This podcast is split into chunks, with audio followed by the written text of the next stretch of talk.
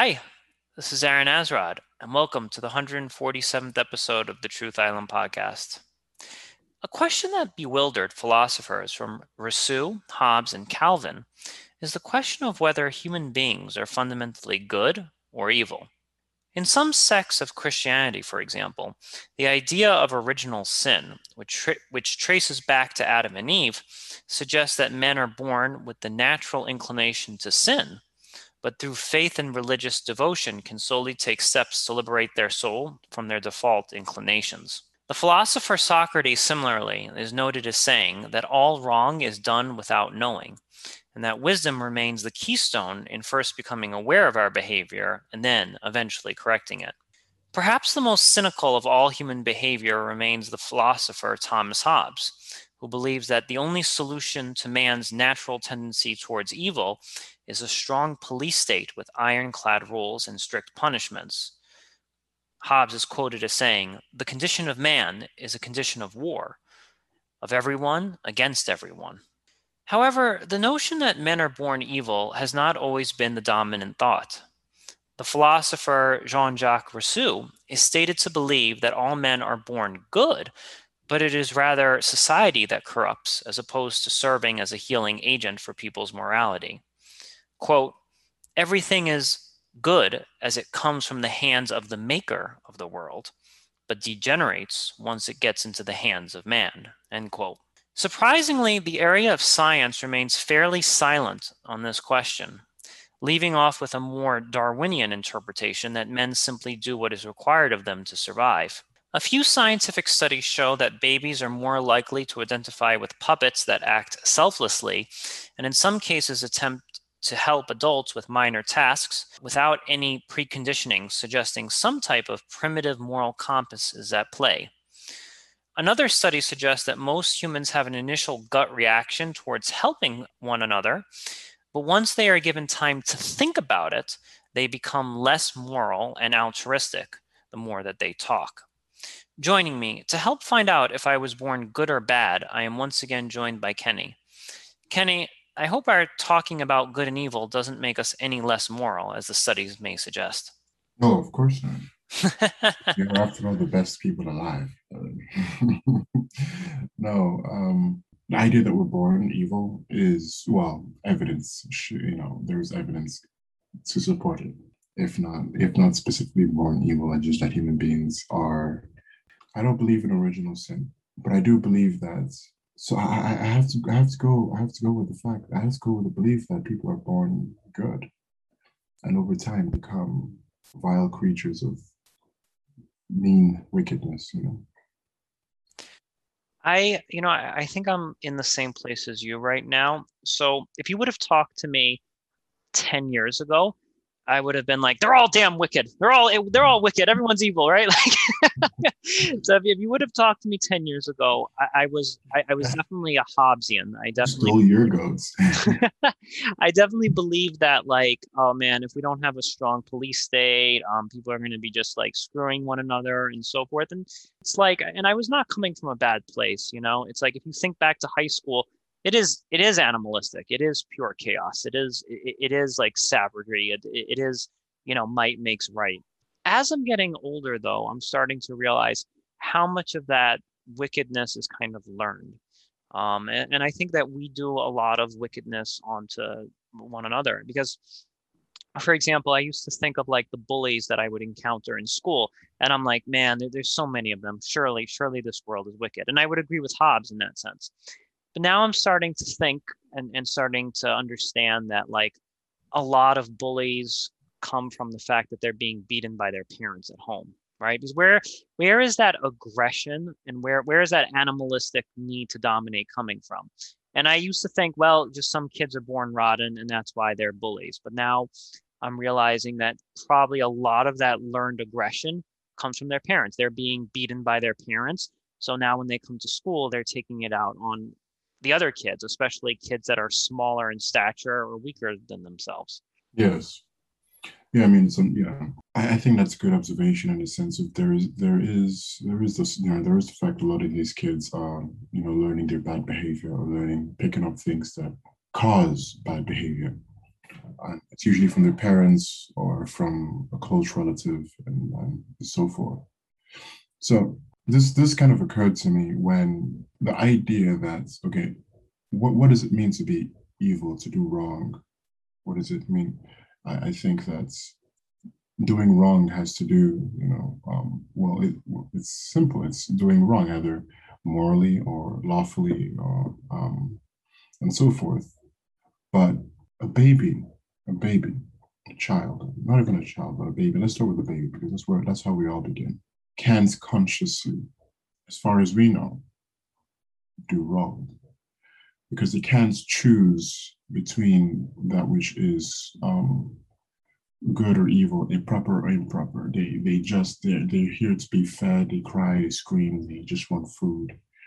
Um, when we say, well, why is crying and screaming the only way to to get our attention?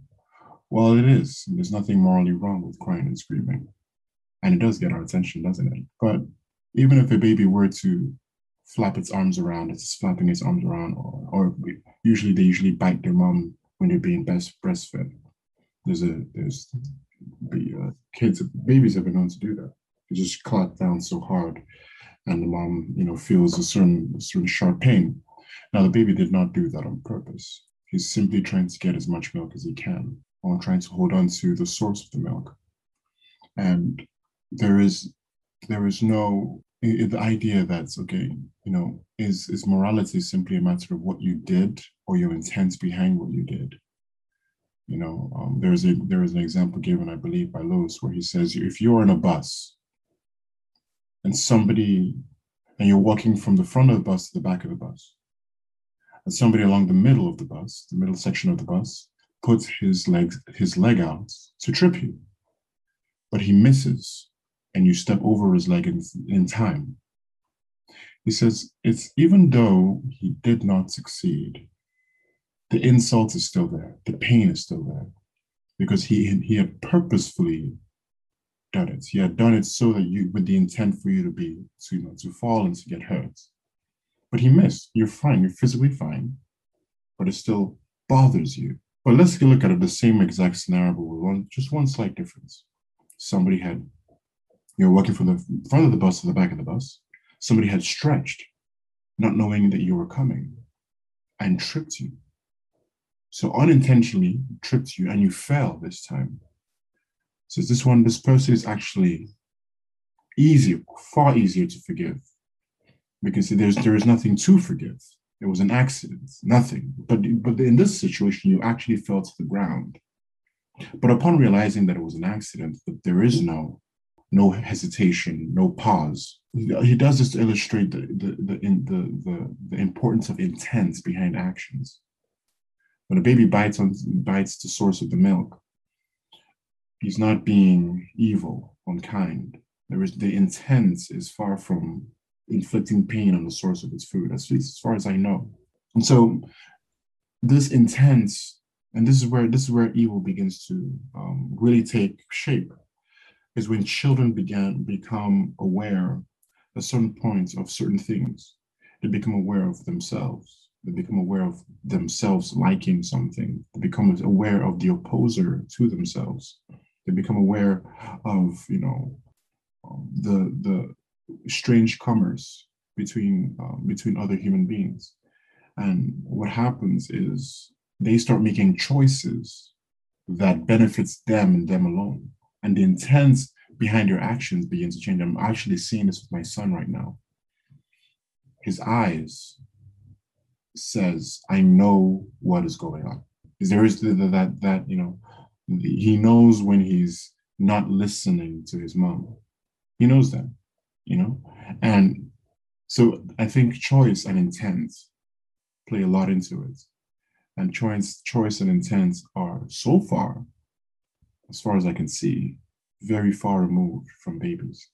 I, I, I think that's an excellent point. Um, it actually kind of reminds me of like the uh, the legal term mens rea, which is like a Latin term, and anytime they're trying to like convict someone of a crime, so let's yeah. just say someone is uh, uh, guilty of murder or whatever, they are always looking to see what was the state of mind of the person, because if it was an accident, you could argue that that person is not really guilty, right? Because if, if something happens, like in the case of like the bus example where the guy is just stretching, if his mind does not intend harm, then he's not guilty of anything. It's just a pure accident. He was just stretching out his legs. And I think you're right. In terms of the baby, the baby doesn't know that harm is going to fall upon the mother when he goes for milk, right? It, it just doesn't, he just doesn't know that. So there, there is no harm there. That's a good question of like, when exactly are we aware that we are like inflicting harm onto somebody else, right? Because, for example, let's say you have two toddlers playing with a, a fire truck, right? and one toddler just grabs that fire truck from the other toddler and you, you would think well that's very that's rather selfish look at that toddler just taking that fire truck but the toddler might be just thinking to himself I saw a red fire truck and I wanted it and may not have the awareness or the like the mens rea to know that somebody else was in possession of that red fire truck and was having a good time. Like like th- this happened actually um, just to me yesterday, right? So yesterday, my girlfriend and I we were getting like a little dessert at this French cafe, and we sat down at this table and then all of a sudden someone popped out of nowhere and said oh no no no uh, my, my, i left my keys there. We're actually sitting there. And i said oh my bad. No no no worries at all right? And it's like did i steal that person's chair? Well mentally i did not because i had no idea that someone was actually sitting there until it was like pointed out. So i think the same thing is true of children. It's like at what age do we start becoming aware that there are other people in this world and that it's not just you seeing the red fire truck there's five other people vying that red fire truck toy as well. Yeah this is one of the biggest problems with uh, um, totalitarian states that has to do with you know grand policing. Mm-hmm. is that once the law is broken it's broken. If it's if it's harsh punishments and strict laws then it's um, often what happens is it doesn't matter what the intent is when law is law. And this is what the law is for, actually, except for, you know, um, that's why the law will never be perfect because it really cannot judge the state of the, it cannot judge the truest intent of the man.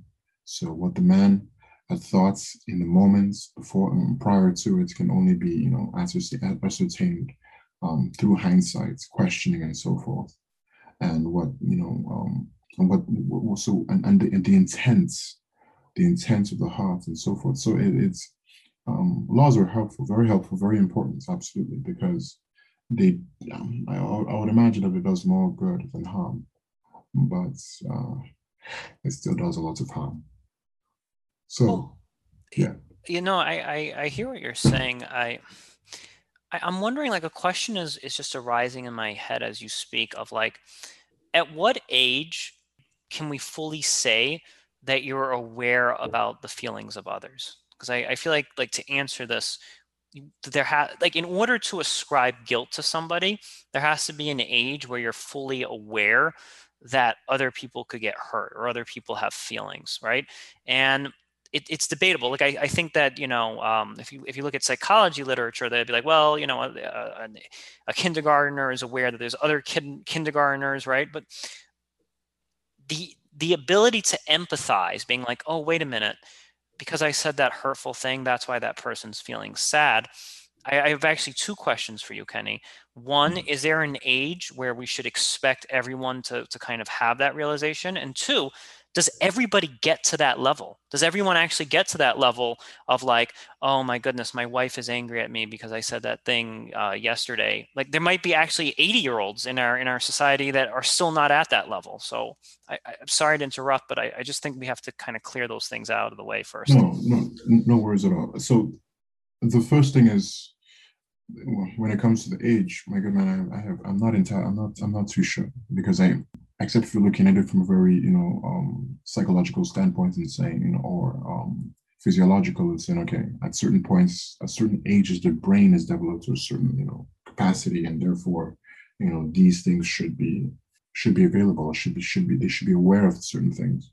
I mean, because for some kids, I, have seen it. I've seen it as early as um, two, three years old in children, and some as late as five, um, five, six, seven. So that's I think is one of those things where people talk about, you know, kids losing their innocence. um, at least in when you look at the kids' eyes, it's almost like they've lost that. They're they're too they're too aware, you know. They're too too there, man, too there. um, so I think uh, I think I think it varies, and I couldn't say for sure, but I do believe it varies, and I suspect that each case would have to be um, tailored, you know, uh, tailored to the individual. Then when it, absolutely i believe that there are the second is your second question i think that there are people who don't get it and who will never get it. Not because they don't have the capacity to get it because they're just uninterested in getting it but there are those who don't have the capacity to get it. But you find that well often those these people have to be taken care of for most most of their lives. And so it's it's it's understandable. But that's just that we're talking about less than 1% of the world.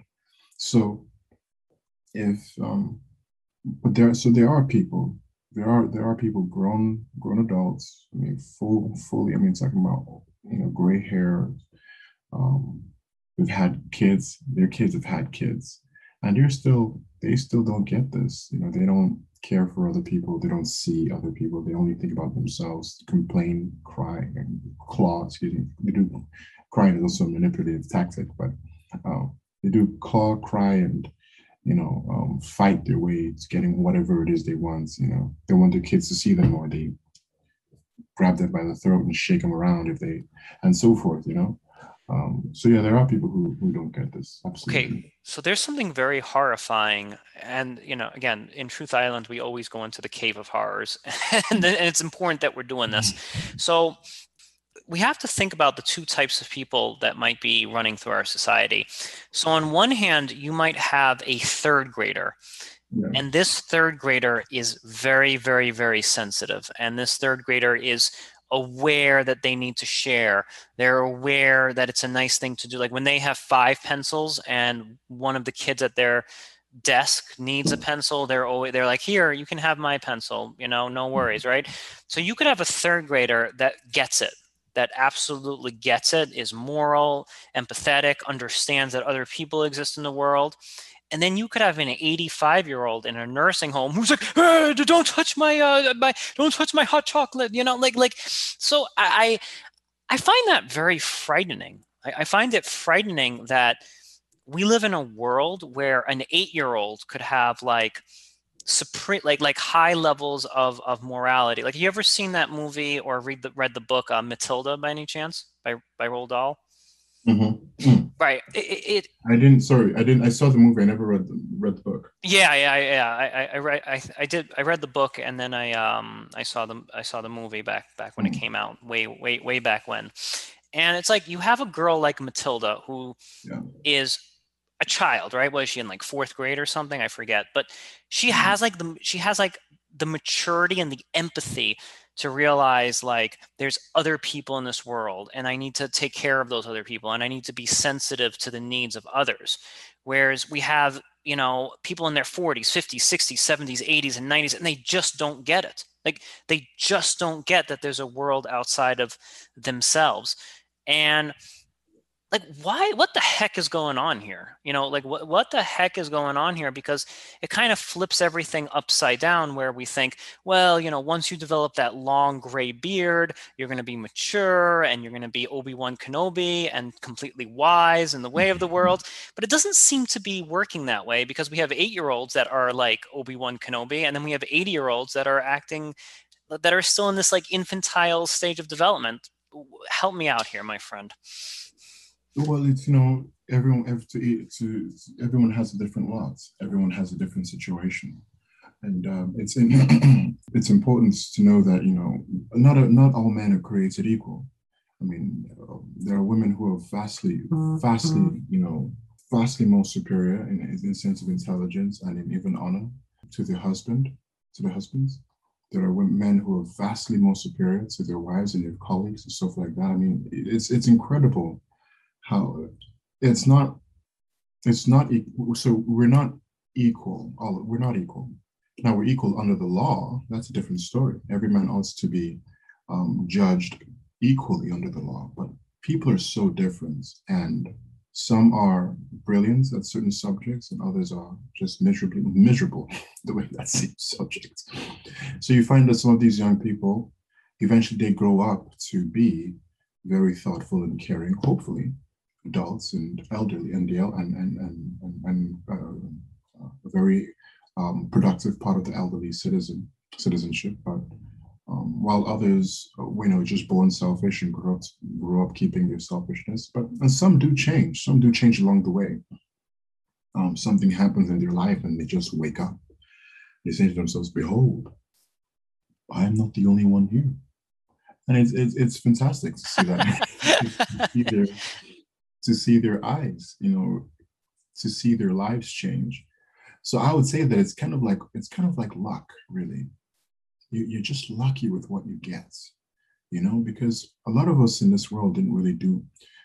We over we underestimate we underestimate the amounts of we underestimate we underestimate the, the amounts of help we acquire from luck. Just happenstance, born in the right place, born in the right country, born on the right parents, born with the right siblings, born in the right situation, just for starters um, parents send you to the right school, you meet the right people, the right people lead you to the, down the right path, the right path, you know, the right path leads you down the right books, the right books lead you down the right movies, the right movies lead you down the right songs. And you are just set for life, you know, and others, others not so much. Now, I'm not saying that people's uh, people's uh, choices aren't important. No, not at all. I think it, you still play a very good, uh, a very, you know, very uh, hefty parts in how your life turns out, absolutely.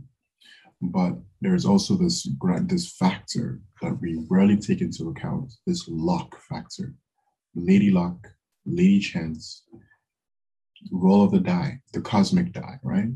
No one knows um, what you what they're gonna get. Some of us get box of chocolates, others get others get a pot full of you know filthy rattling snakes okay, uh, I want to. I'm going to challenge a little bit of what you're saying here. Not not because I think it's wrong, but I I, I want to. I just like. like you're saying the transmission is wrong, and I'm like, you you might be right. Maybe it's the transmission, but but let's take a look at the rest of the car first.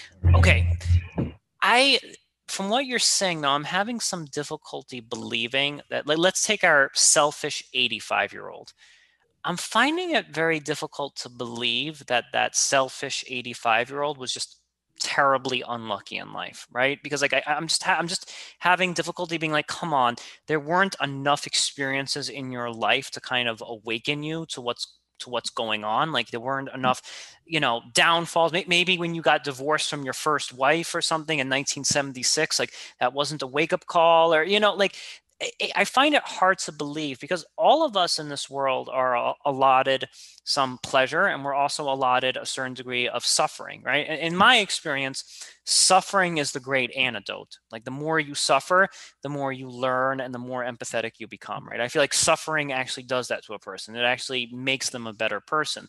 So in, in some ways, the more unluckier you are, the more that you have the ability to learn and to grow wisdom. If you remember in the book Matilda, Matilda's parents are crappy, right? Like if you remember the her parents are actually, you know, completely barbaric. They just watch TV all day.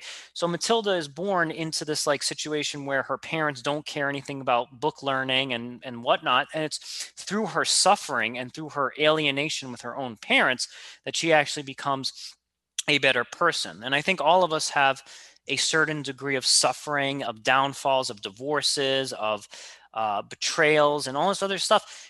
Yet some people, when they're suffering and they're what I call all alone, right? Like you know, everyone falls to this. Every everyone probably has had a moment in their life where they feel all alone, right? Mm-hmm. And some people are like, okay, why is it that I'm feeling all alone? What have I done wrong? And how mm-hmm. do I change that? Whereas some people fall all alone, but yet they keep on continuing with the same level of of idiocy. So I don't. Why is that? Because I I just don't believe it's cosmic luck. I think we all have a fair degree of suffering in our lives. Some mm-hmm. people tend to learn from that suffering, others don't. Yeah. So it's not it's not simply that it's just you know um, cosmic luck is not, I would say, is, is not like, uh, it's not the, the camel that, you know, the straw that broke the camel's back. It's just one of the straws. Um, so the idea that, so for example, that everybody deals with, deals with um, hardship, suffering, um, I would say differently. And I would say, I would imagine there, you know, one of just three ways you sit there, you empathy, you learn, you learn empathy because the suffering has dealt dealt with you in such a way that you, one for one reason or the other, realize that there are people who are going through these things too. Mm-hmm. Um, this makes you hard. It hardens you. Makes you harder than you were before, because you're thinking to yourself, "Why do I deserve this?" That's all you're thinking. Why do I deserve this? You're already a selfish person, right? So it's not like you're just going to break down and this happens, but it's very unlikely. So you think, why do I deserve this? The universe is a cruel and unhappy place. So what I'm going to do is I'm going to live my life as best as I can to avoid as much suffering as I can. And, you know, say, pork the universe every time I can. Because the universe sucks. And it's only it's out to get me specifically. But I won't let it get me and the other person just runs away from everything. Once when one thing gets hard here, they run to you know they run to Mexico. When when something gets hard in Mexico, they run they run to Canada. something gets hard in Canada, they fly to Switzerland, and so forth. So we have the runners, we have the fighters, and we have the people who are affected in a positive way, in a, in a transformative way by suffering. So absolutely, I believe you that it's not just you know it's it's hard to buy that it's just it's just I, I, it's not just I'm not saying it's just luck. I'm saying that luck does play a factor into the way we deal with these things, because you know even the person who the person who accepts their lot accepts the the suffering, and you're right, suffering does it is the great it is one of the great equalizers.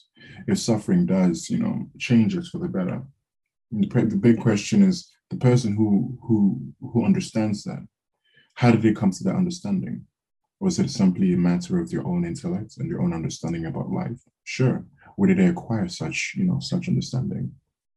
You know, um, I like it, I like your theory here about um, those who dwell and runners, and I, I think that those who dwell tend to improve, whereas people who run away tend not to improve. So let, us take this example. Let's say we have two 40 year olds, okay? They're both 40 years old. And let's say both of these 40 year olds have been complete bastards to their wives. They're just selfish guys. They just do whatever they want. They gambled away the vacation money. And they're both 40. And the wife comes and says, We're getting a divorce, right? One 40 year old decides to be like, breaks down and stays at home and says, Man, how did I lose my wife? What have I done wrong? And actually retraces the steps in his past and looks at all the hurtful things that he said, all of the hurtful things that he's done. Whereas the other 40 year old is like, Screw this, I'm going to Cancun and I'm going to go pick me up another wife. So I think there's, I, I think that there's like perhaps a tendency within all of us to either run and, and just find external pleasure, right? And that prevents us from, because if you run away from your problems and you seek external pleasure, you yourself don't actually improve. Whereas other people have capacity to sit with themselves and actually improve. So maybe that's that maybe that's the the threshold or that's where morality is derived from i would say that's that's it's possible and it's if i can see it i can see it i can see it being the case in many situations um, now, for example, the 40, but he, you know, life isn't, even for the 40 year old person who is running away, life isn't over yet. Because change, change, I still believe that change has to do with, yes, something good in us, something, something, um, something, something that has to do with our, something of our own choosing for sure, but also has to do with something external something that we could not have, you know, um, given some, something that most of us can't give an account for. You've ever, you know, heard the stories of somebody who tell you that they were on your last luck and they were actually about to take their own lives. And all of a sudden, right there, right before they make the decision, someone comes and sits next to them, asks them for cigarettes. And um, the person doesn't look like anything, just unassuming, just a regular you know, hobo of a person asks for a cigarette and they sit down smoking. And this person, this person who who are just, you know, calm, has no idea he's trying to, the, the other lad is trying to kill himself. And he talks to him for a good amount of time. And uh, he says a thing, something that uh, the other lad finds finds amazing, finds important, finds it just happens to be the thing to keep him alive that night, even if it's just for that night. It's something, you know. Point is that he it wasn't it wasn't so much his own. I mean, sure, he gave him the cigarette, absolutely, but it wasn't so much his own doing. It was an external force that came into the situation. It was luck. It was, and I, I, you know, I think that a lot of us have we our lives, the people we are today. A lot of it has to do with the external forces, the ideas that we hold sacred, the ideas that we hold, you know, strongly, um, the ideas that the ideas that inform the way we make our decisions. We weren't born with, and if we were, if we were born with, then why we and not others? So, I think that's I think you are right in the sense that, yeah, absolutely. The selfishness is, in fact, a problem. But the selfishness often has to do, you know, um, the very fact that there are those who are not selfish is, is not a matter of, should I say, it's not simply, because it is, it is a matter of choice, but it's not simply a matter of choice, but it's also a matter of external forces um, pushing, man, pushing one man towards one way, pushing the other ones pushing one man towards another. Wow, wow. Now, it's funny you mentioned that story about um I- have actually heard stories like that too, like somebody was about to kill themselves or whatever, and then all of a sudden, um, you know, a homeless guy or whatever approaches them and distracts them from doing it. Yeah. And people will be like, that's an angel, right? Like God is sending an angel there to to get you off this or something. And I, hear you. I, I hear you that there are these like like magical magical beings that kind of pop into our lives and push us and prod us and direct us in all sorts of of, of weird ways and I, I, feel you on that. However yeah. Lucky charms. Yeah so there's you know yeah absolutely man. Leprechauns um, wizards uh, fairy godmothers you name it here's the thing though here's the yeah, thing talk to me talk there to me. might be one chap when the homeless guy comes up to him and asks for a cigarette, that changes his life. He's like, oh, yeah, you know, there is a reason to live. But there might be another dude who, you know, shoos the homeless guy away and says, go away, go away, and, and still commits the act.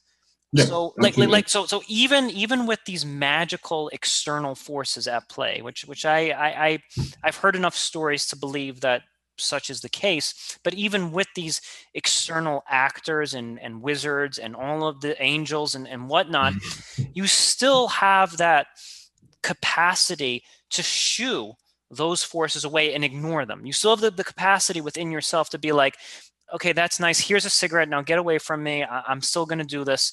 And I'm just wondering, like, what what's you know, th- there is like there is some there is some free will there, man. Like there's still mm-hmm. it's there, we're not just like little robot. We're not just like um, tennis balls. We're not just complete tennis balls where one guy serves us and the other guy bounces us back. This mm. tennis ball does have some free will to be like, no, I'm going out of bounds right now. Yeah, yeah. I mean, it's um, free will is definitely. I mean, without without free will, we wouldn't be, you know, human. So I think that free will is very important. Yeah, I mean, it's it's true um, but I think it's uh, it's a matter of free will and external um, luck, external external forces beyond our control. One, um, it's it's it's like it's this weird, silly domino effect where um, you're born, and you know, all of a sudden you you start living your life, and uh, well, you have very little control. There's no free will in the matter of where you're born, how you how you're born, where you're born, and to whom you're born. You can't choose that. At least as far as I know, I couldn't choose that. Um, but those kinds of things do affect the kind of person you become. Now, that's not to say that there the, the responsibility is 100% off the person's shoulders no that's not true but i think that they, it, it is important to take those things into account because they do affect the person they do affect to some to some extent now i, I knew i knew two people um, one person was born in a very difficult family um very difficult family the kind of family that you you know when the person you, you you hear them, you know, after they've murdered someone on the news, you say, well, that's the kind of family they came from. And we're like, oh, that makes sense. That makes sense, of course, right? And uh, he turned out just fine. Turned out just fine. Has, you know, five kids, doing well, has a job and all that stuff, right? I know another lad who was born in a very upright family, you know, um, family that is, uh, you know, they go to church on Sundays, they father threw a ball in the park with his son. Mother made casseroles, and they brother and sister fought over video games, only to be brought together again to say, "Hey, you apologize. I'm sorry."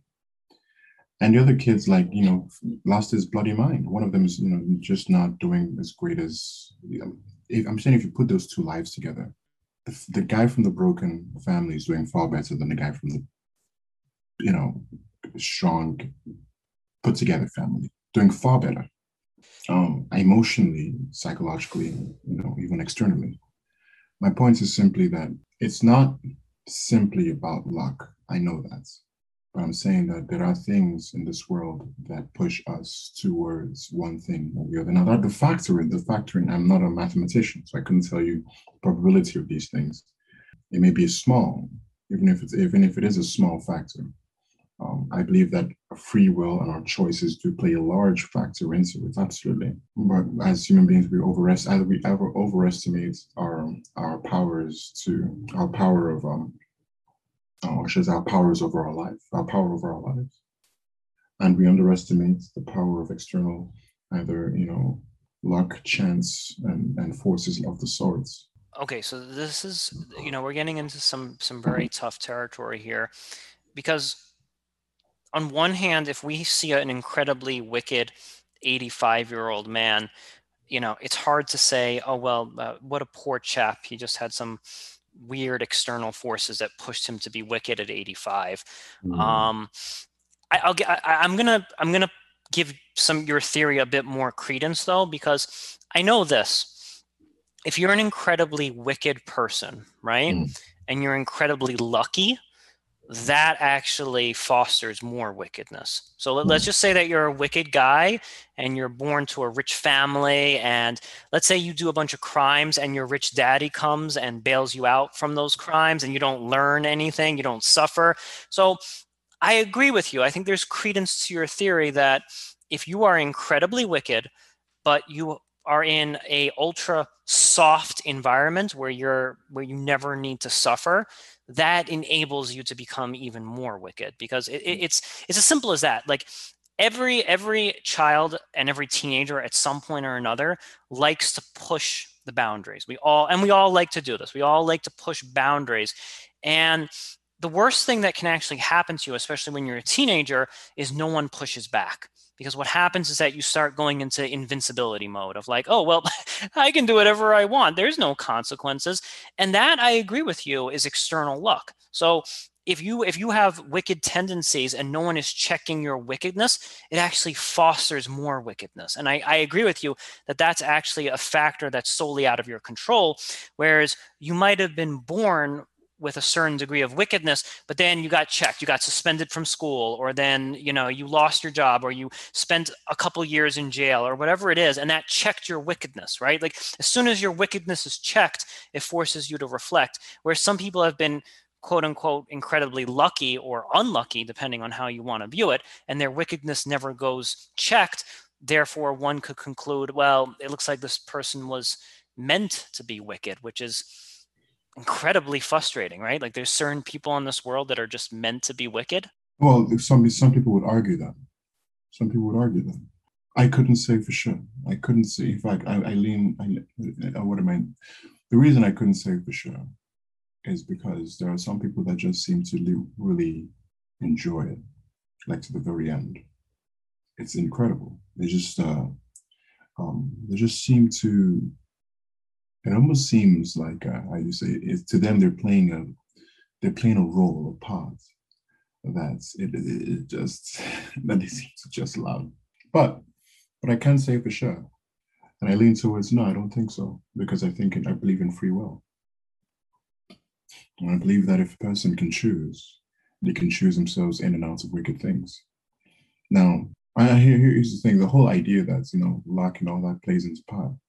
I hope does not negate does not negate responsibility, because at the end of the day, we're still responsible for what we do because we know, we know right and wrong. We may have choices that help us make right cho- right decisions easier, and others that help us make wrong decisions easier but we still know the difference between right and wrong. Just because a person finds it hard to blow, you know, finds finds it hard to move the chair, doesn't mean they can't move the chair. You understand? With a little time, with a little um, with a little effort, you can move the chair. I think it's the same way with making the right choices. It may be difficult for you to make them because you're not used to making them, and because you don't understand, you know, um, you don't understand, should I say, fully the benefits of making them. I think I forget who says to know to know the good is to do the good. That person had no idea, no idea about human beings because human beings know we often know what is good, but we don't do it. We don't do it. Now I hope I hope he means to truly know the good, which is yeah. to truly know the good is to do the good. Now, if that's the case, then absolutely. But to superficially to just say, oh yeah, I know, I know that going left is absolutely the best thing to do and I'm gonna do it. so it's like a fish out of water. Go talk to me. So I think you're speaking to something that's really at the um, the crux of goodness here, and and that is this: if you are deriving your goodness from consequences or from suffering, I mean, don't get me wrong, that there's still goodness in that, right? So, for example, um, I was a wicked guy, and then my wife divorced me, and I suffered, and now I'm a better person. Okay, there's nothing wrong with that. It's still, it's yeah. still a beautiful. Um, in in in like manga or something, we would call that a redemption arc. you start off wicked or something and you go mm. through the character goes through a redemption arc. And, and redemption arcs are very beautiful. It's very beautiful that you you were wicked and then something came to you and then that made you become better. Awesome. Great great storytelling device by the way.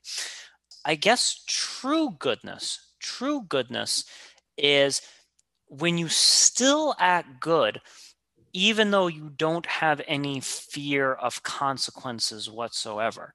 So you still do the right thing, even though you're not even worried or concerned that you might be punished for doing the wrong thing, right? And that's, I think that's the highest state of morality where you're like, well, I, I, I have the option to do the wrong thing, and it doesn't look like I'm going to be punished for doing the wrong thing. And yet I'm still going to do the right thing. And that, that's extremely hard for us as human beings to achieve because a lot of our behavior of whether we decide to do right or wrong is still dependent on consequences. Let's just be honest. Uh, us primates here are like me do this me get punished me do that me get reward okay like as much as advanced as we want to think we are that's that's exactly the kind of things that are going on in our brain i think the higher state to achieve is I want to do the right thing because it's the right thing, even though no one is looking right now. Yeah, I mean that's that's the uh, that that is that is a, that is where we ought to be, because the fear of punishments is not um, is not an adequate um, it's not an adequate force to stop us from even doing committing the evil. So I mean, if you look, if you think I'm kidding, look at our prison system. We know that prisons exist. We know cops exist we know that. Yet we still, our prison systems are filled to the brim. So um, the idea that yeah, it's, it's not, it's definitely not about the fear of punishment, but to turn a person, the transformation of a, of, of a person to a good person, to a truly good person, doesn't has nothing to do with you know fear or even it's it's simply a desire to do the good and uh, and to do and to do the good regardless um, even if the good was to be let's just you were living in a world where the good would be punished. To do the good because one knew it was good. So this is now you know i think that perhaps the atheist won't like me saying this but perhaps this is where like a belief in God comes in handy because if if if you know that you're just doing good things for the sake of goodness because there's a higher purpose or a higher plan in place perhaps that could be the tool that you use. Like if you believe like okay no one's watching there's no consequences but i'm going to do good for the sake of good because i'm an instrument in a higher purpose then that perhaps allows someone to develop like some level of super morality if you would right? Because I would have to get an atheist on the show to see if that level of super morality could be derived without God. I'm not seeing it. You know, I, I don't know because that's the goal of us as humans is develop super morality where we're doing instinctually the right thing just for the sake of like the like there's this you know we're doing it like the virtue is in the thing itself. We're just doing the right thing because it's the right thing. There's no external consequence or reward that's coming there. I think god is a pathway to that kind of behavior.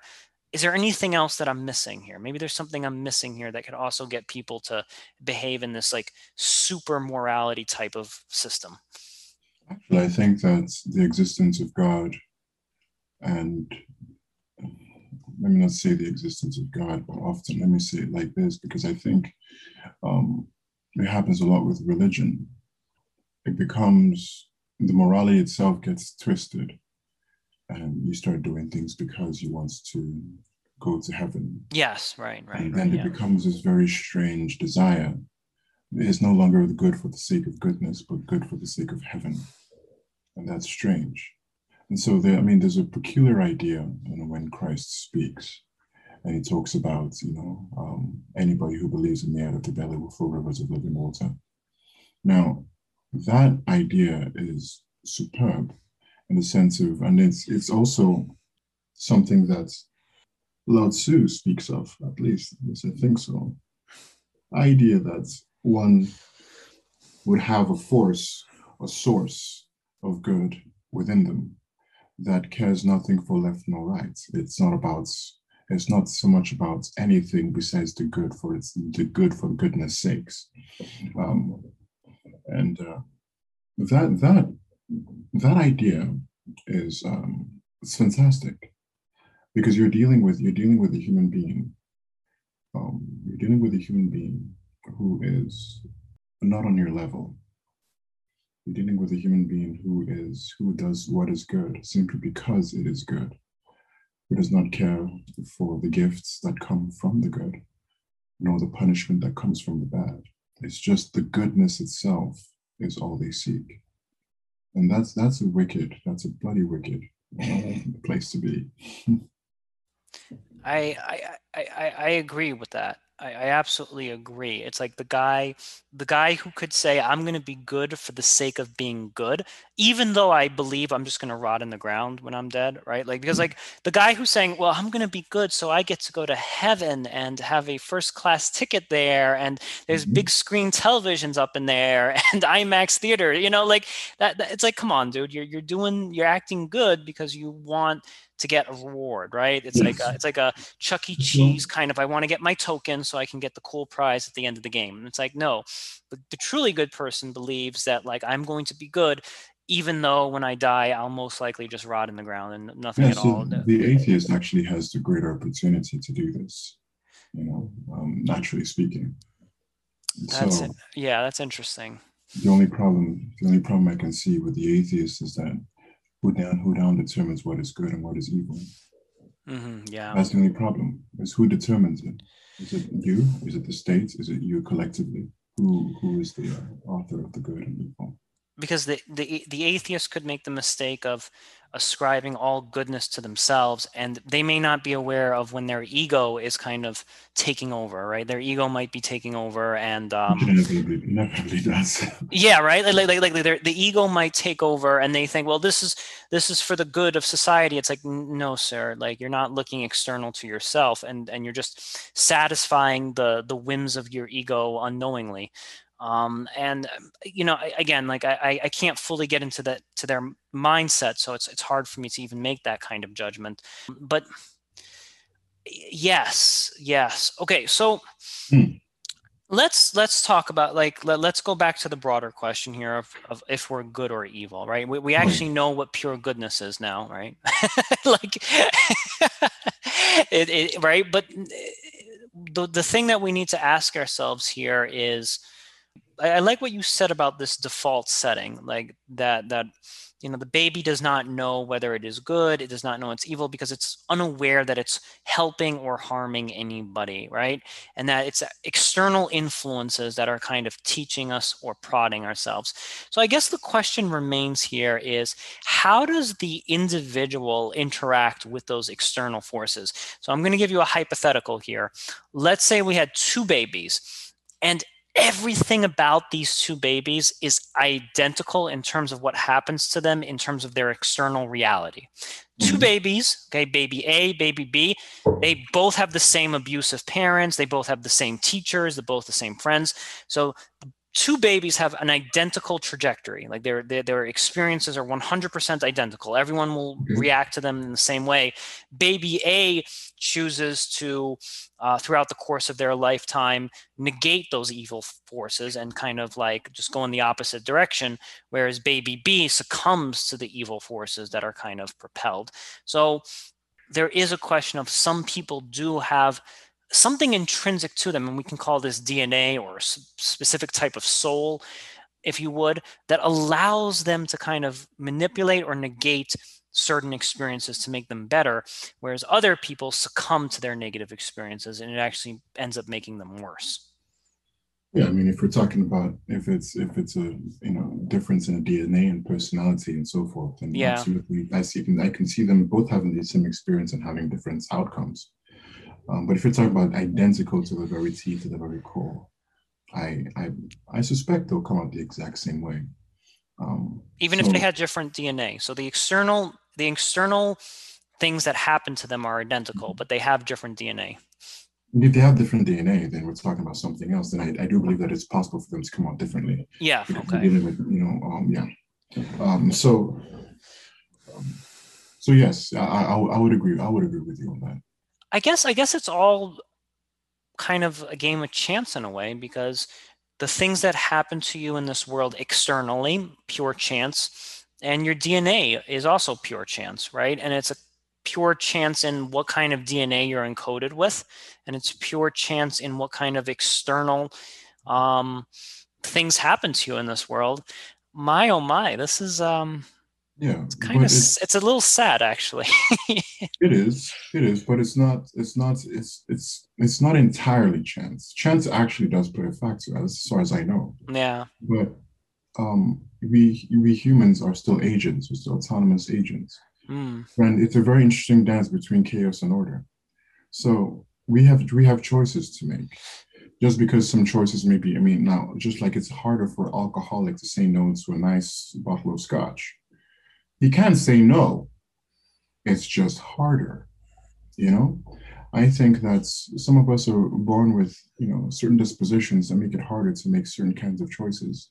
That does not in any way, at least as far as as far as human interaction go and consequences go, does not in any way negate the fact that they made those choices. Right. So you know, if you're if you're if you're if if you're one who's prone to anger and bursts of rage and wrath, and you end up killing somebody in a bar fight. Listen, mate, doesn't matter how sweet you are to your kids, doesn't matter how wonderful you are at work, doesn't matter if the president loves you, you mate, you're going to jail. It's just that simple. Right. You're going, yeah. you're going to jail for a while. And so we understand that it was a hard decision for him to make. Absolutely.